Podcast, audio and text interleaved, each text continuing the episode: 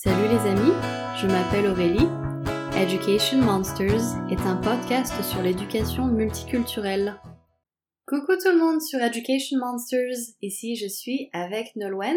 Donc nous sommes à présent à Montréal.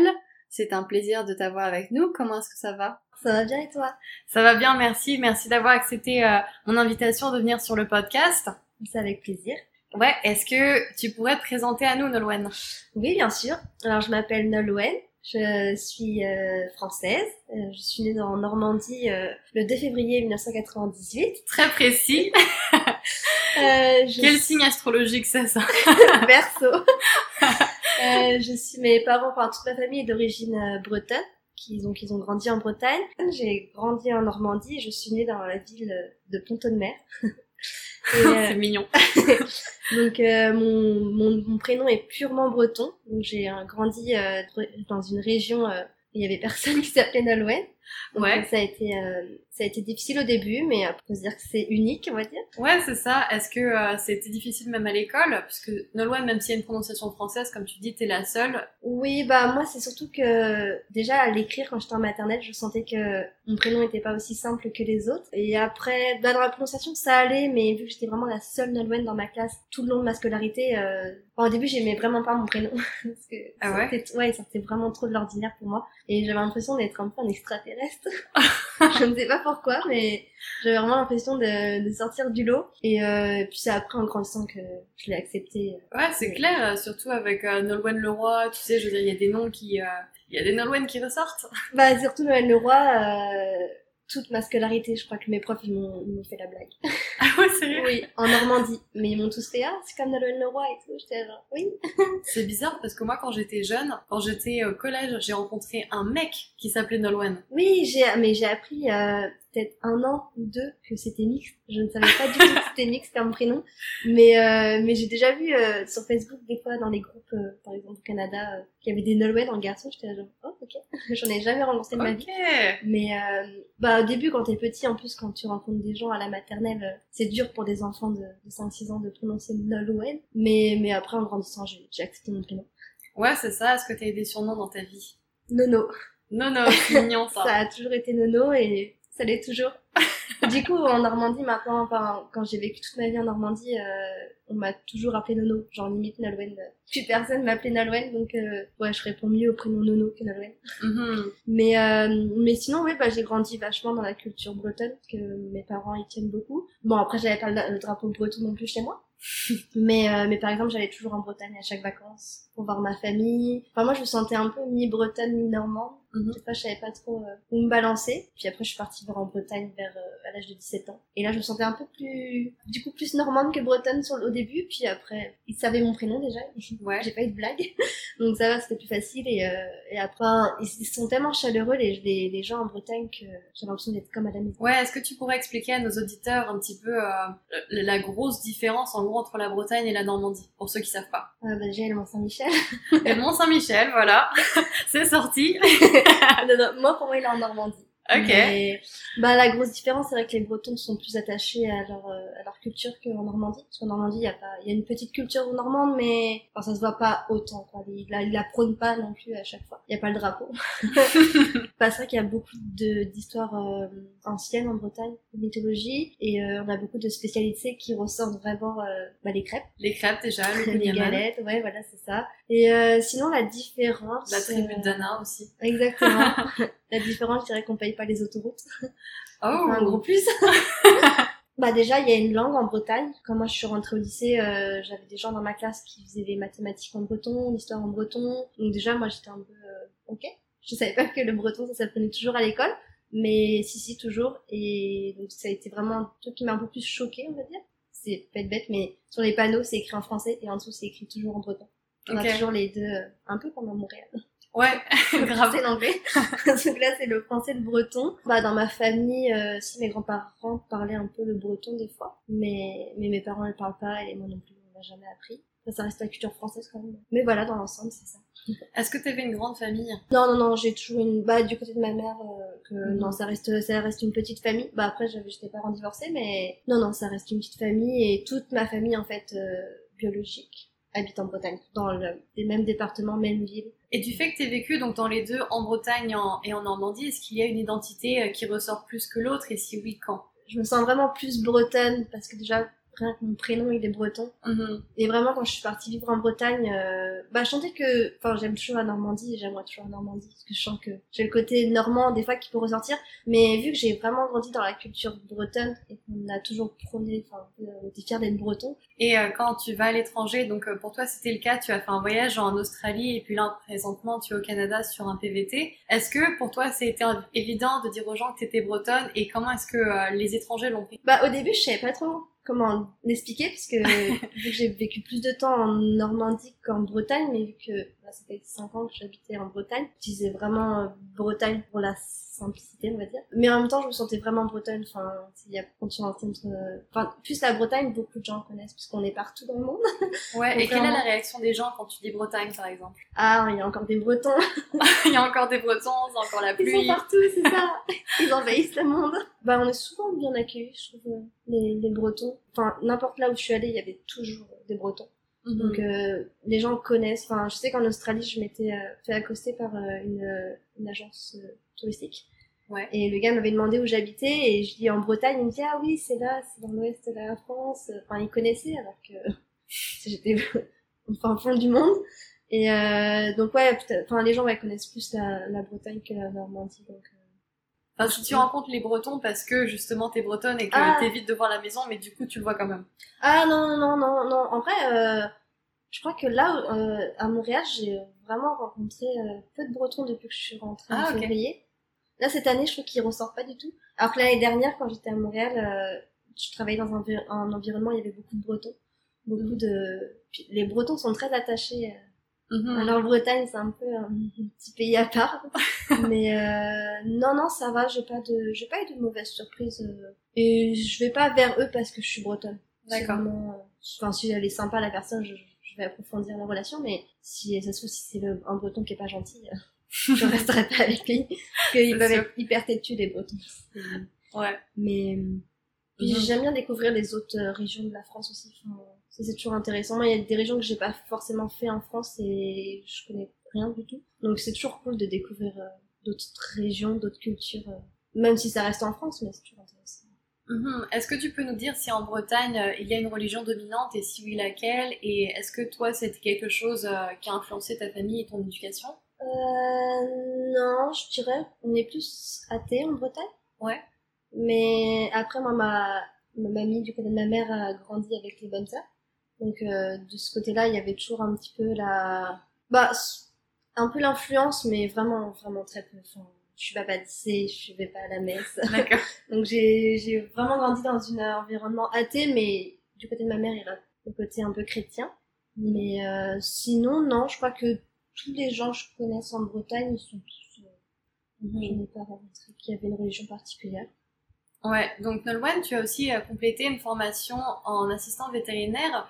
Donc d'où t'es venue cette passion et est-ce que c'est du fait euh, d'avoir grandi donc un peu à la campagne et d'être entourée donc d'animaux qui t'a mené vers cette direction? Euh, ouais, je pense que c'est venu euh, dès, dès le plus jeune âge, on va dire, parce que j'ai toujours eu des animaux chez moi. J'ai toujours eu un chien, un chat, euh, des poissons. Donc, euh...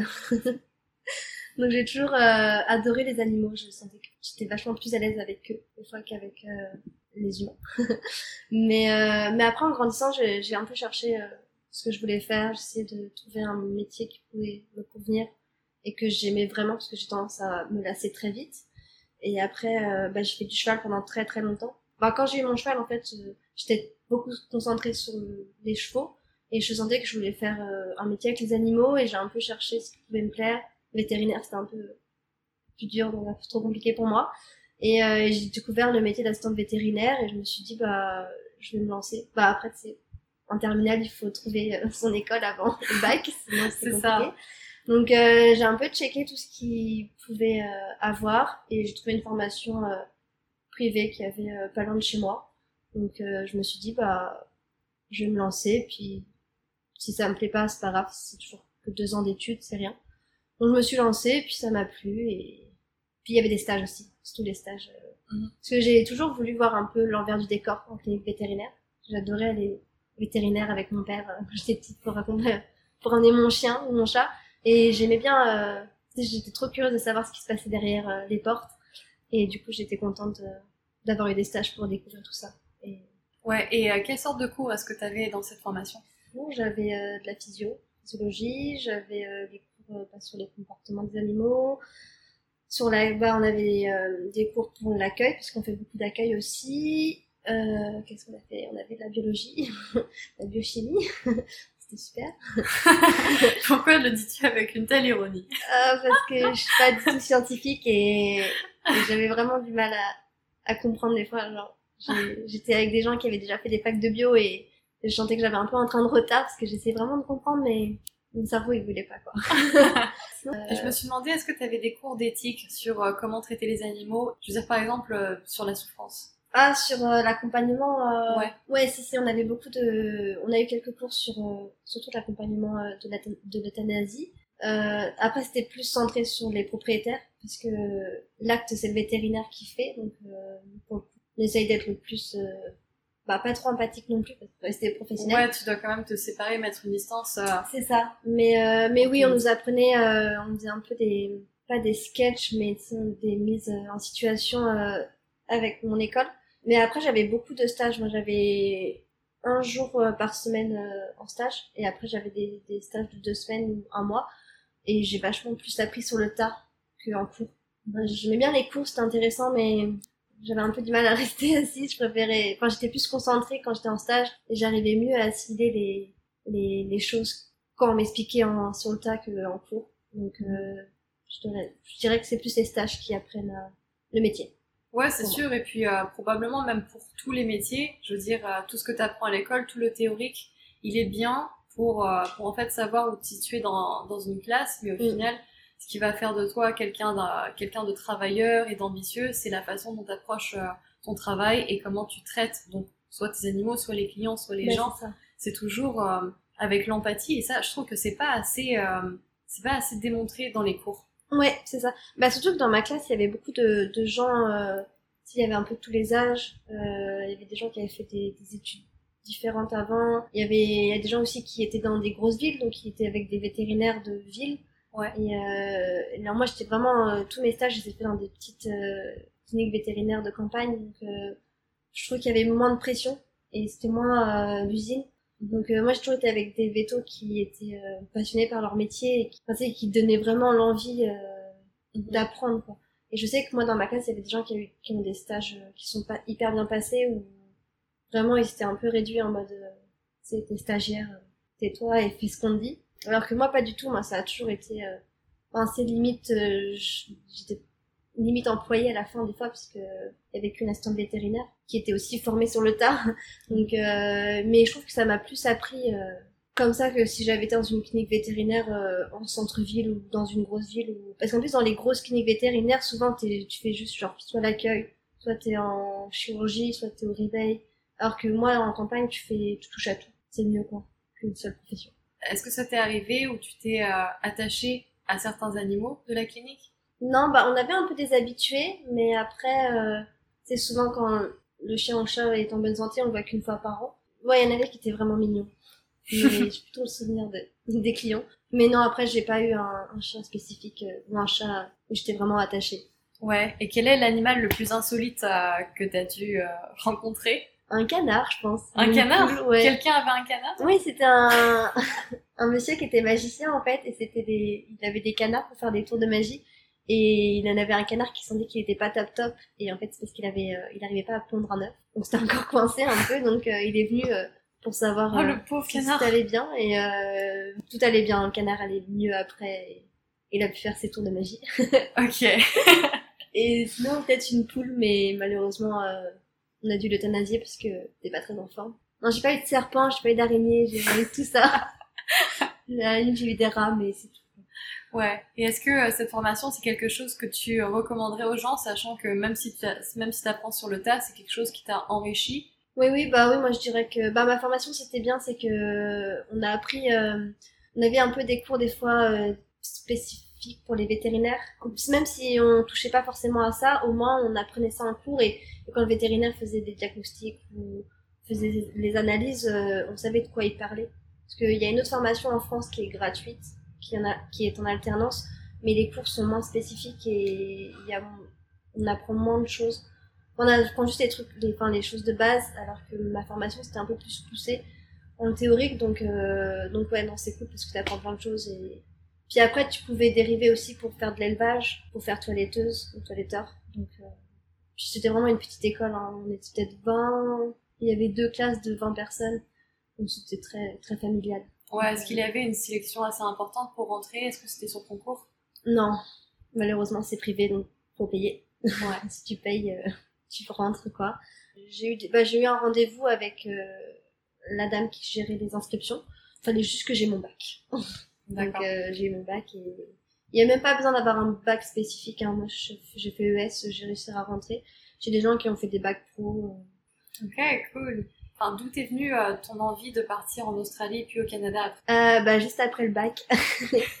en fait, je voulais, j'ai toujours eu envie de voyager puisque déjà j'ai ma sœur est partie en Australie un peu avant moi avec mon cousin. Mhm. Donc j'avais déjà envie d'aller voir un peu ailleurs. J'ai jamais vraiment voyagé en dehors de la France. Je suis juste allée en Tunisie, ce qui est pas non plus euh, hyper loin. et du coup, j'étais hyper curieuse de découvrir d'autres cultures et, euh, et j'ai découvert les PVT que je connaissais pas. Parce qu'au début, j'ai un peu cherché ce que je voulais faire. Je voulais faire, euh, c'est travailler dans les fermes euh, aux États-Unis ou passer par des cours d'anglais. Tu sais, des packaging qui font, mais c'était tellement cher. Euh, genre, c'était vraiment trop cher et je me suis dit, c'est vraiment cher pour si peu. Et après, j'ai découvert les PVT et je me suis dit, euh, bah, du coup, c'est permis vacances travail. Voilà, donc j'allais te demander de, de nous le définir pour voir qui auditeurs. des visas en anglais. Ouais. C'est plus... Ouais, j'ai vu ma soeur partir et... Est-ce que ta soeur est partie sous un PVT aussi? Ouais, en fait, ma soeur, elle a un peu suivi mon cousin. du coup... Euh... ok, ça s'est fait genre d'une personne à la fois. Ouais, c'est ça. Et, euh... et en fait, elle a fait un PVT, mais je pense que ils ont juste pris le visa qu'il fallait. Ils, ont, sont... ils, sont pas rentrés dans les détails, donc euh, moi, je savais pas que c'était un PVT qu'elle avait fait ça n'a pas hyper bien passé, puisqu'elle est, ils ont été chez la cousine de ma mère qui, habite, qui habite à Sydney.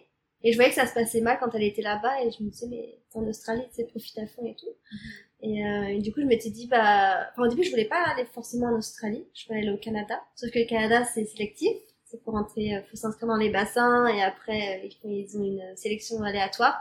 Donc, je m'étais inscrite, euh, bah, déjà, bah, j'avais checké un peu déjà les, les, moyens pour voyager, puis après, je me suis dit, PVT, c'est parfait, ça me correspond, euh, T'es pas obligé d'être dans un endroit spécifique, tu peux bouger, travailler, faire ce que tu veux un peu. Je m'inscris dans les bassins et puis au début je me suis dit mais ça se trouve je vais, je vais pas être sélectionnée ou je serai sélectionnée dans 2, 2 3, 3, 4 ans. Et, euh, et du coup je me suis dit il me faut un plan B. Parce que quand je suis rentrée à l'école, j'avais vraiment envie de voyager. Mais je voulais pas voyager à 18 ans parce que je voulais avoir un diplôme avant mhm. pour avoir une, un plan B au cas où si ça se passe pas bien. Et du coup, ouais, du coup, je me suis dit, bon, si le Canada, je suis pas sélectionnée, il me faudra un truc euh, bah pour mes enfin après mes études pour la rentrée. Et du coup je me suis dit bah l'Australie j'avais essayé avec la Nouvelle-Zélande puis je me suis dit l'Australie ça va être un peu plus simple parce que j'ai beaucoup de gens de ma famille qui sont allés puis j'ai de la famille là-bas donc je me suis dit c'est vraiment le, le plus pratique en quelque sorte. Du coup je me suis bah j'ai pris mon PVT pour l'Australie. Et sauf que quand j'ai pris mon billet d'avion j'avais reçu euh, les réponses pour le Canada. Oh! Du coup euh, c'était bon je pouvais partir au Canada et tu sais après t'as un an pour partir.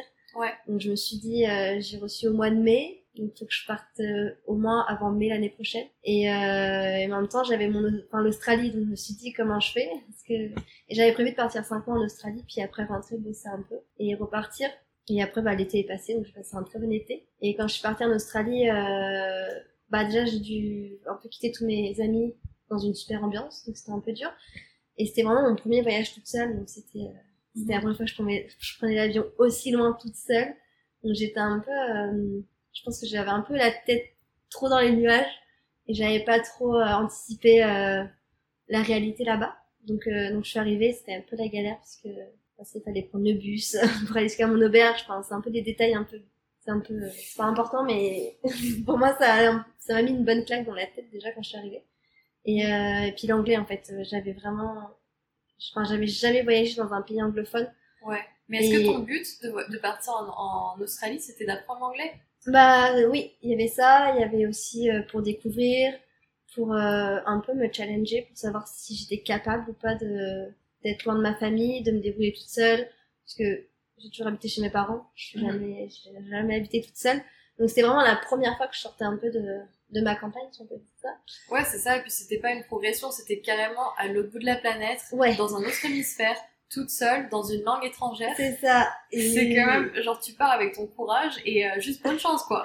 Bah, c'est un peu ça, mais moi j'avais vraiment pas anticipé euh, la chose comme ça. Je me suis dit, euh, tu sais, j'a- j'avais lu beaucoup d'interviews et de de personnes qui racontaient un peu leur PVT, leur histoire et tout, et je pense que je me suis un peu trop basée sur leur histoire. Et je me suis dit, moi, ça va se passer comme ça aussi, ça va être trop bien et tout. Et C'est clair, et surtout que pour vendre un PVT, je veux dire, pour amener les gens à postuler sur ce permis de travail vacances, il faut quand même donner des bonnes histoires. Je veux dire, mais c'est ça. c'est ce que t'entends sur les sites euh, toujours d'immigration. Bah, c'est ça. Et puis moi, ça faisait deux ans que je regardais en fait euh, pratiquement tous les jours des histoires. euh, parce que j'avais vraiment envie de partir et c'est vraiment le truc que j'attendais. Et du coup, je me suis dit, c'est bon, c'est le moment, c'est parti. Je suis partie du coup en septembre et puis je suis arrivée. Bah, en fait, en plus, c'était la première fois j'avais un décalage horaire. Et Ouais. je savais pas trop ce que c'était le décalage horaire.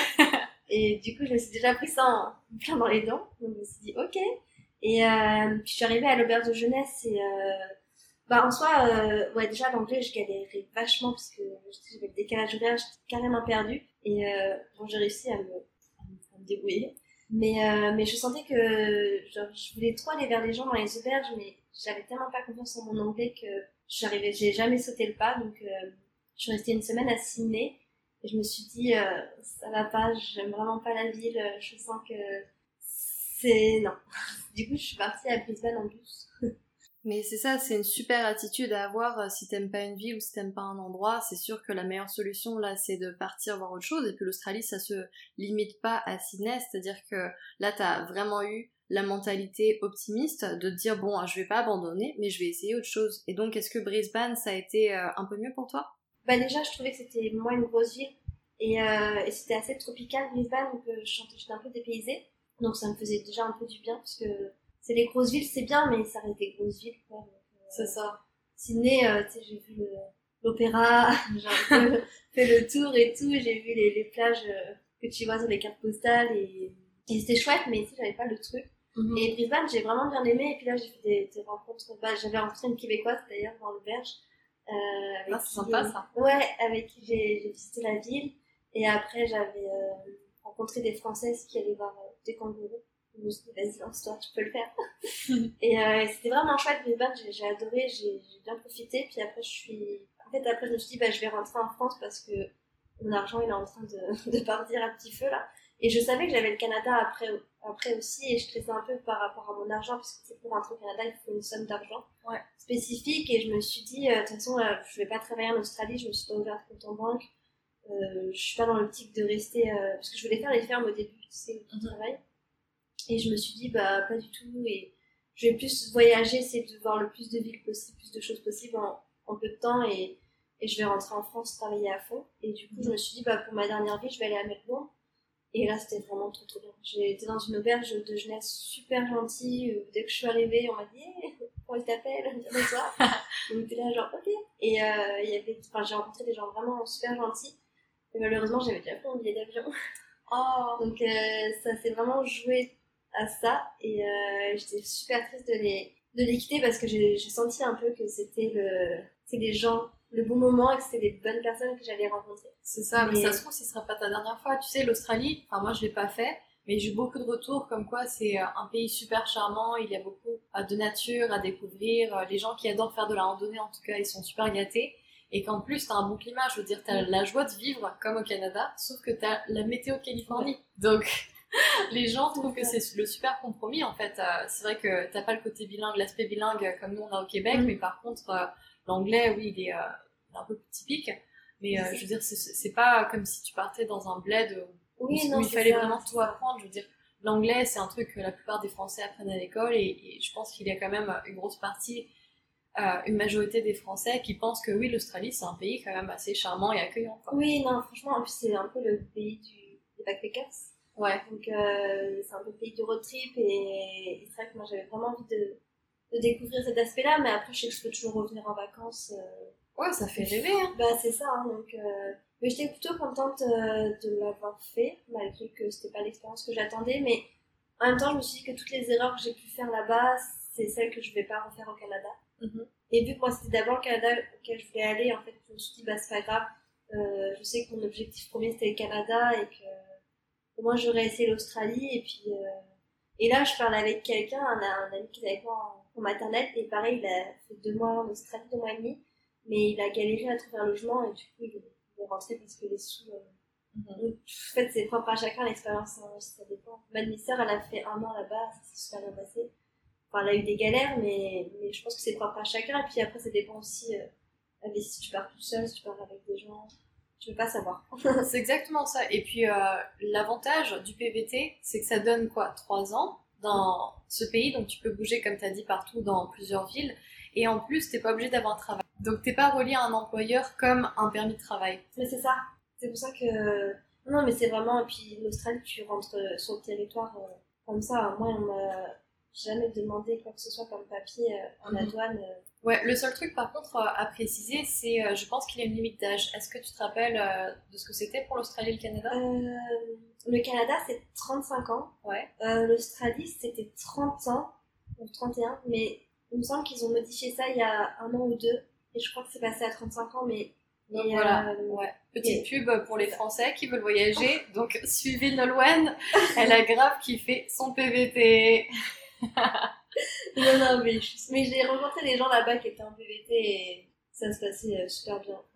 Et je veux dire, de toute façon, le PVT, ça donne une opportunité de voyager. C'est ça. C'est pas ça qui va te garantir un bon voyage. Après, la responsabilité, elle est toujours sur toi si tu veux. euh, Enfin, c'est exactement ce que t'as fait. T'as vu ciné, t'as pas aimé. Du coup, t'es passé sur autre chose. Et puis, c'est à toi aussi de pas rester dans un endroit où t'es pas bien. Mais c'est ça. Et, euh, et puis personne te dit de rester les trois ans si euh, t'as ni l'argent ni l'envie. Je veux dire, Bah, ça, c'est euh, l'opportunité qui te qui t'est offerte et puis c'est à toi d'en profiter euh, comme bon te semble.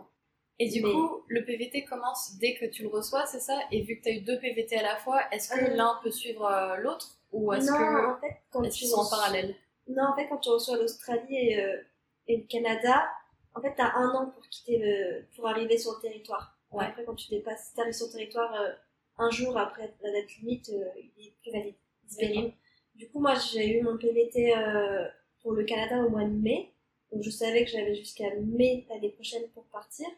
Et l'Australie, j'ai dû l'avoir bah, un petit peu plus avant, peut-être au mois de mars.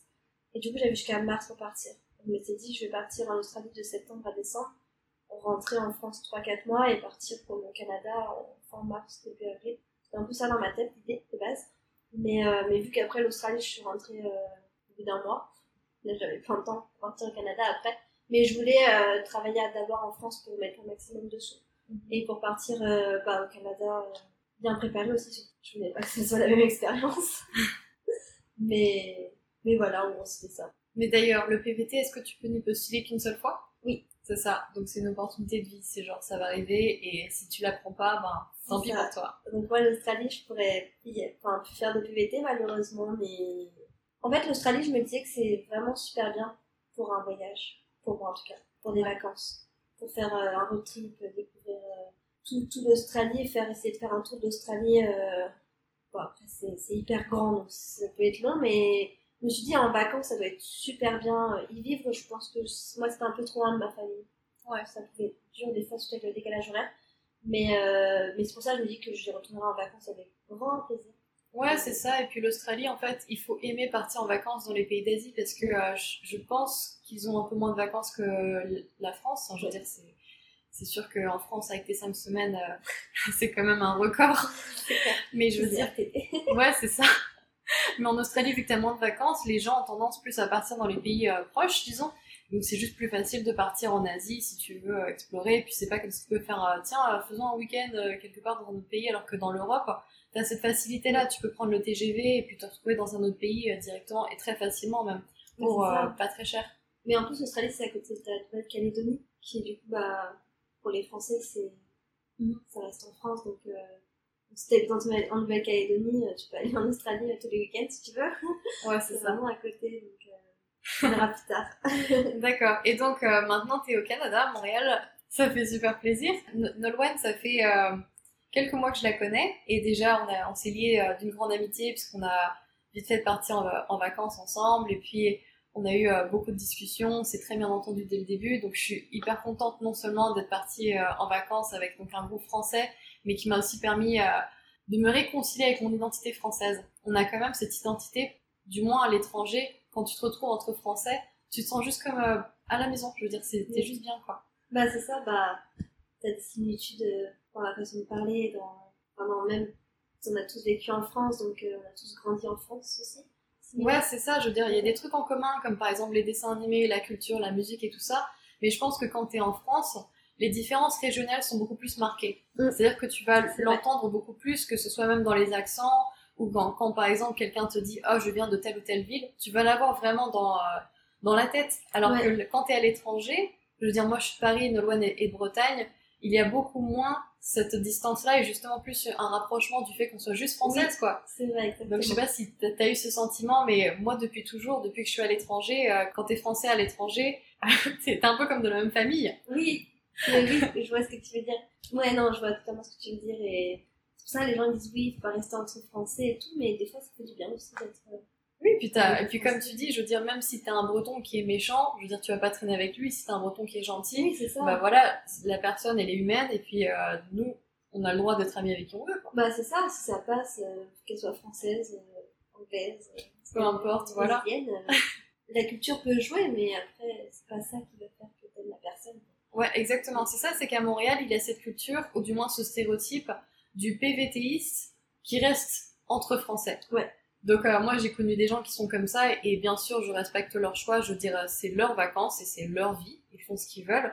Et après il y a beaucoup le jugement du euh, oui mais pourquoi t'es parti de la France si c'est pour rester qu'entre Français, tu vois? Mais des fois je sais que moi il y a beaucoup de Français notamment qui me disaient que c'est dur de se lier d'amitié avec euh, des locaux parce que c'est vrai que quand t'es PVTiste souvent tu restes un an ou deux et t'es très susceptible de partir après en donc c'est différent, enfin c'est difficile pour les locaux de se lier d'amitié avec une personne qui va forcément sortir de sa vie euh, ouais. plus tard. Mais, euh, mais ouais, c'est surtout ce côté-là qui fait que les, les Français vont vers d'autres Français parce que euh, je sais moi j'avais fait une formation quand je suis arrivée à Montréal où euh, on m'expliquait que euh, le sens de l'amitié est différent pour les Canadiens que pour les Français. On n'a pas la même vision de l'amitié pour certains.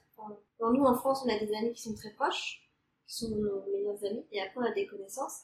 Alors qu'ici, ils ont plein de connaissances un peu à droite à gauche et ils ont peut-être un ou deux vrais amis. Tu sens que c'est leurs amis, euh, ils sont des doigts de la main. Mais après, ils ont beaucoup d'amis, euh, un peu genre, je sais pas, tu vas à la piscine, t'as des amis de la piscine, euh, tu vas chercher ton enfant à la garderie. et on m'avait expliqué un peu que c'était, ça se passait un peu comme ça ici. Et c'est vrai que moi, quand je travaillais l'année dernière, c'était des, gens du travail, c'était des amis du travail, mais en dehors, je ne les voyais pas. Ah, c'est bizarre ça. Mm. Mais est-ce que tu es familière avec la théorie de la pêche et de la noix de coco? C'est quoi? Donc, euh, la pêche, est-ce que tu imagines le fruit? Ouais. Donc, en fait, quand tu vois une pêche, c'est la vision de l'amitié chez les Américains du Nord. Donc, c'est-à-dire que dehors, t'as une peu toute juteuse, t'es super sympa, c'est doux, alors qu'à l'intérieur, quand tu connais vraiment la personne, elle est dure. Elle est quand même dure. Alors qu'au contraire, la noix de coco, euh, c'est la vision donc de, de l'amitié des, des Européens, donc elle est dure à premier abord. C'est vrai que quand tu rencontres un Français, il, a, il est pas tout le temps poli, mais une fois que t'as cassé la coquille, à l'intérieur c'est juteux, et puis là t'as vraiment une amitié qui est susceptible de durer euh, toute une vie, et la personne va même, euh, même si t'es plus dans la même ville, elle va quand même garder contact avec toi. Oui, oui, mais oui, c'est un peu, enfin, c'est exactement ça que. C'est vrai que des fois on peut croire qu'ils sont hypocrites, mais il y a beaucoup de gens qui disent que ça peut être vu comme de l'hypocrisie, mais moi je trouve pas, c'est juste euh, une différence de culture. Exactement, et puis il n'y a pas un qui est mieux que l'autre, je veux dire tous les touristes qui arrivent en France et qui se disent que les Français sont mal élevés, c'est juste que effectivement, c'est dur de s'intégrer avec un groupe de Français déjà formés, mais on pourrait dire ça de n'importe quelle culture. Je veux dire, un groupe d'amis qui est déjà formé est de base déjà plus difficile à percer.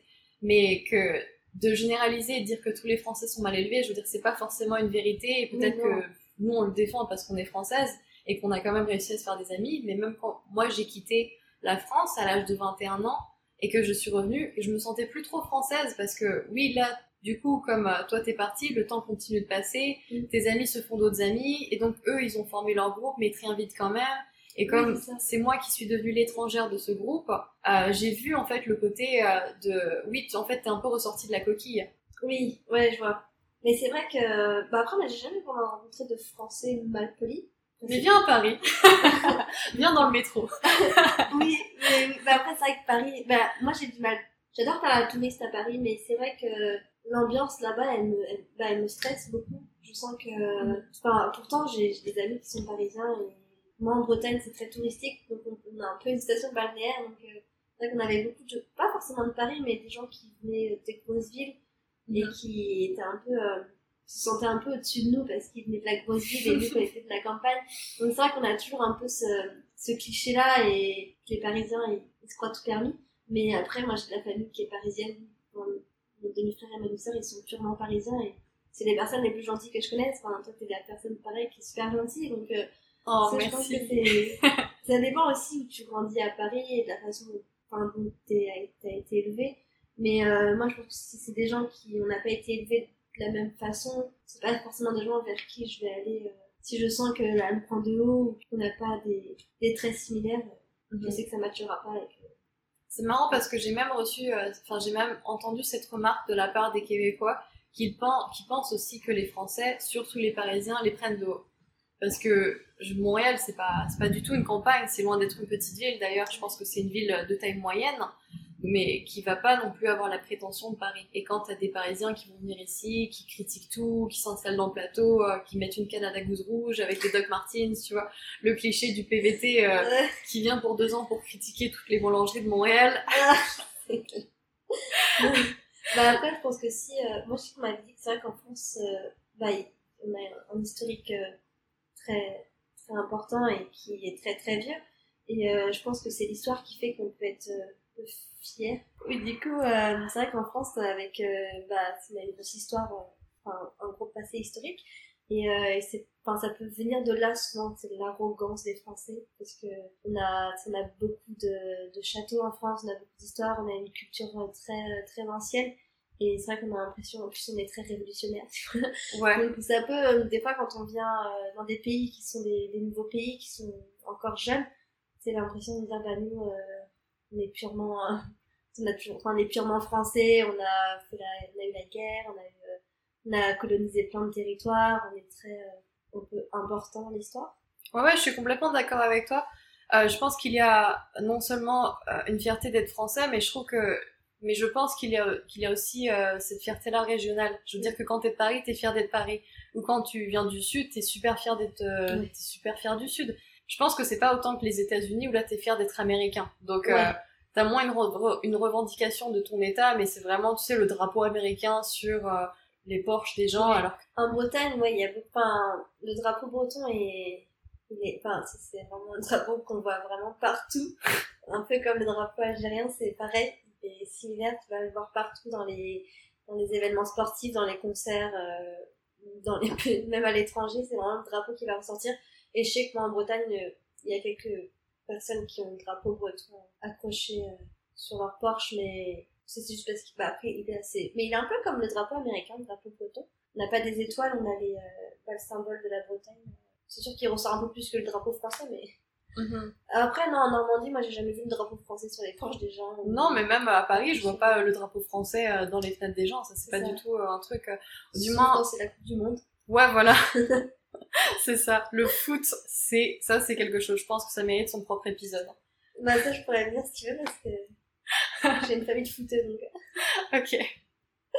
Mais, mais, oui. Du coup, ouais, je pense que ça peut. Enfin, après, moi, j'ai pas l'impression que les Français jouent un contre quand je voyage, ils sont arrogants parce que c'est des, des Français qui, qui ont vraiment la curiosité de, de s'adapter au pays et de... Il y en a qui fuient beaucoup la France, mais c'est beaucoup des Français qui, qui sont en, dehors de la mentalité française qu'on peut connaître. Mhm.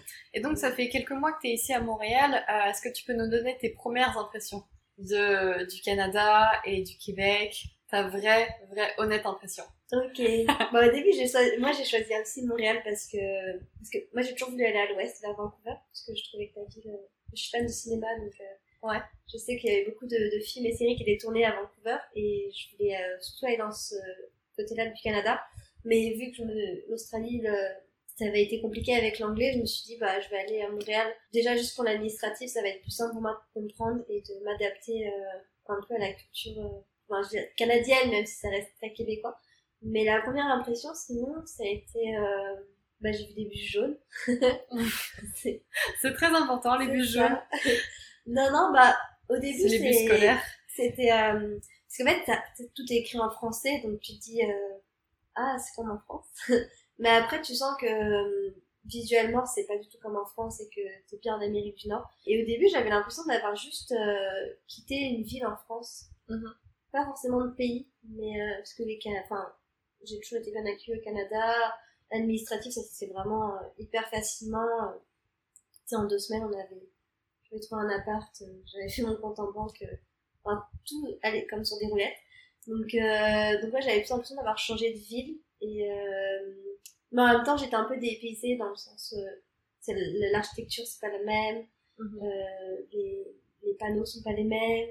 Tu sens que, tu sens que c'est en Amérique du Nord.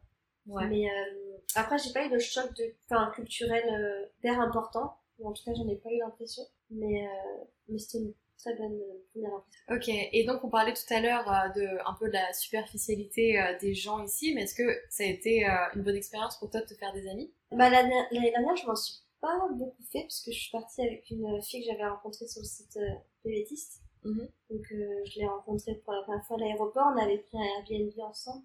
On s'était dit que ça se passait bien, on prendrait un appartement. Donc, euh, donc au début, avec un peu, tu, fais beaucoup de, les choses administratives, trouver un boulot, trouver un appart. Donc euh, on n'avait pas rencontré de personne. Et après, moi j'ai trouvé mon boulot. Dans mon boulot, c'était assez mixte. Il y avait des Français, des Québécois, Enfin, il y avait un peu de tout. Donc, euh, mais c'était hyper accueillant, hyper gentil. Donc, je passais beaucoup de temps avec eux un petit peu après le boulot. Tu sais, Bah, je travaillais le soir, donc euh, allait boire un verre après. Mais, euh, mais après, je me suis jamais vraiment fait d'amis l'année dernière. Parce que je me suis vachement reposée sur la fille avec qui j'étais. Mhm. Parce que c'était tout nouveau encore pour moi. Je venais vraiment de...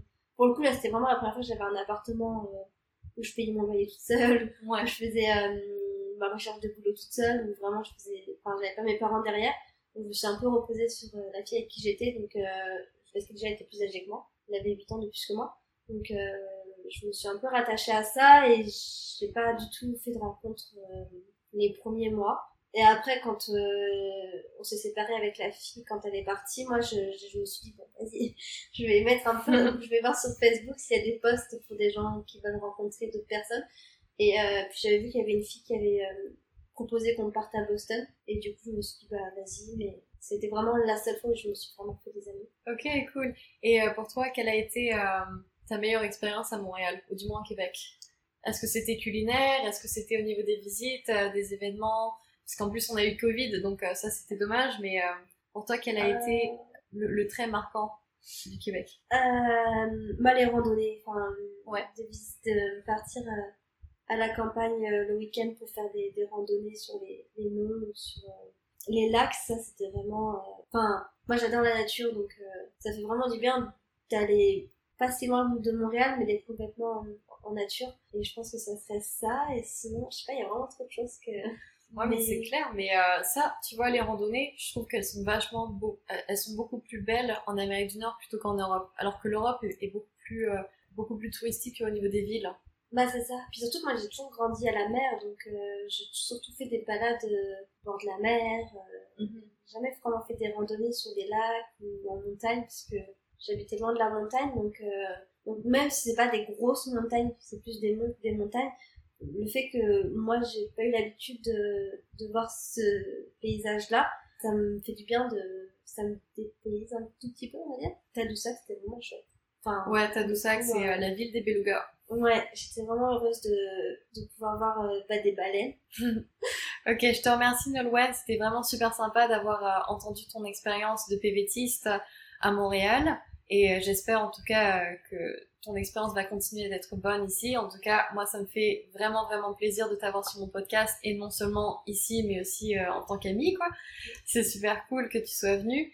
Et est-ce que tu auras un dernier conseil pour nos auditeurs? Euh, bah, je dirais que bah, voyager, pour moi, c'est la clé euh, pour euh, bah, pour découvrir des nouvelles cultures, pour euh, se trouver soi-même aussi, et puis pour rencontrer plein de personnes que tu rencontreras pas forcément si tu restais dans ton pays. Donc, euh, ouais, non, ça sera vraiment voyager, puis profiter un maximum, et même si ça se passe pas bien, bah, c'est pas grave.